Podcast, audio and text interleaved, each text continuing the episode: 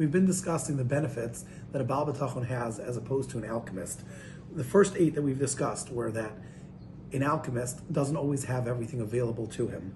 That an alchemist is not always safe because the actual materials and chemicals he works with could be dangerous.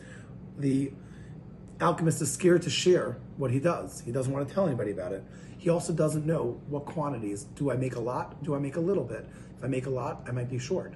I might get robbed. I might be take confiscated. If I make little, I might not have enough. He's also constantly in fear of every single person around him. Maybe they're going to try to hurt me. Maybe they're going to catch me. Furthermore, when he gets sick, he has no enjoyment left in his life, as opposed to a Baal B'tachon, who understands that if he's sick, it's because this is what Hashem feels is best for him. Sometimes the alchemist lack, lacks for food. Just because someone has money doesn't necessarily guarantee them they'll have food. A Baal B'tachon knows he will always have food.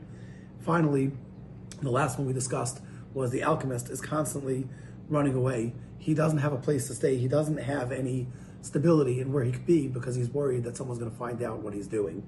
Today we're going to discuss the ninth benefit that the Baal has as opposed to an alchemist, which is the alchemist does not have eternity. He doesn't have longevity in what he's doing. Yes, right here, right now, he has money, but what does it do with what does it do for him? He doesn't take it with him. Says Rabbeinu Bachya, Vatashi, the ninth benefit that the that the Baal B'tachon has, Shabal Hakimiya, when it comes to the alchemist, Losla Venu Hakimiya Shalo Bachariso, the the work that he's done, his alchemy, does not accompany him in the future. He can't take that with him to Olam Haba. He can't go up after 120 and say to Hashem, I can trick you, I can beat you in your own games, I can counterfeit what my benefits are and what I've done. The only thing that he accomplishes uh, aside is his, in his reliance, the only thing that an alchemist gains is he doesn't have to worry about being poor or needing other people. Meaning, he has money if everything goes right. If every if he doesn't have any issues and he doesn't have anyone coming after him and he doesn't get sick and he doesn't run out of materials and he doesn't have to hide and he doesn't get caught. So meaning if all these things that we've talked about are the challenges to an alchemist, if somehow he beats all those and doesn't have an issue of those, the only thing he ultimately gained was he didn't have a lack of money and he didn't need other people, meaning he didn't need to work for somebody, didn't need to have flattery to other people, etc. Let's look at the reverse at a his being a Baal B'tachon will, will accompany him as for his rewards, both in this world, because we see that Rabban Shalom is going to take care of him in this world because he's a Baal B'tachon, as well as in Olam Haba. When he goes up to Olam Haba, he's able to show he was a Baal B'tachon, and that is the ultimate. He's a Yori Hashem, etc.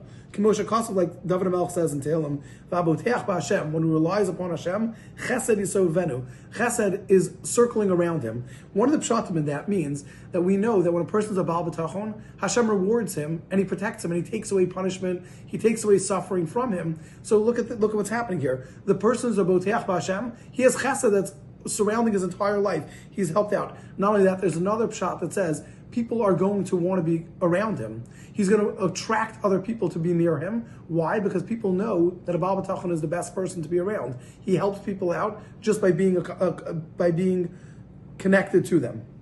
Further, David Hamelech says, "V'amar."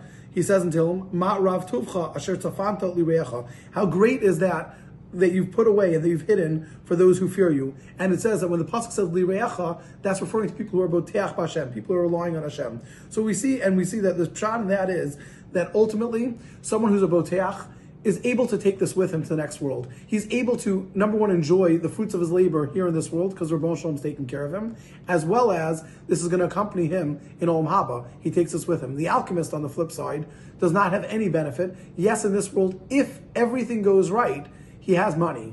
He doesn't need to worry about people. He maybe can get everything he needs, but ultimately it doesn't do any good for him in the long term in the future.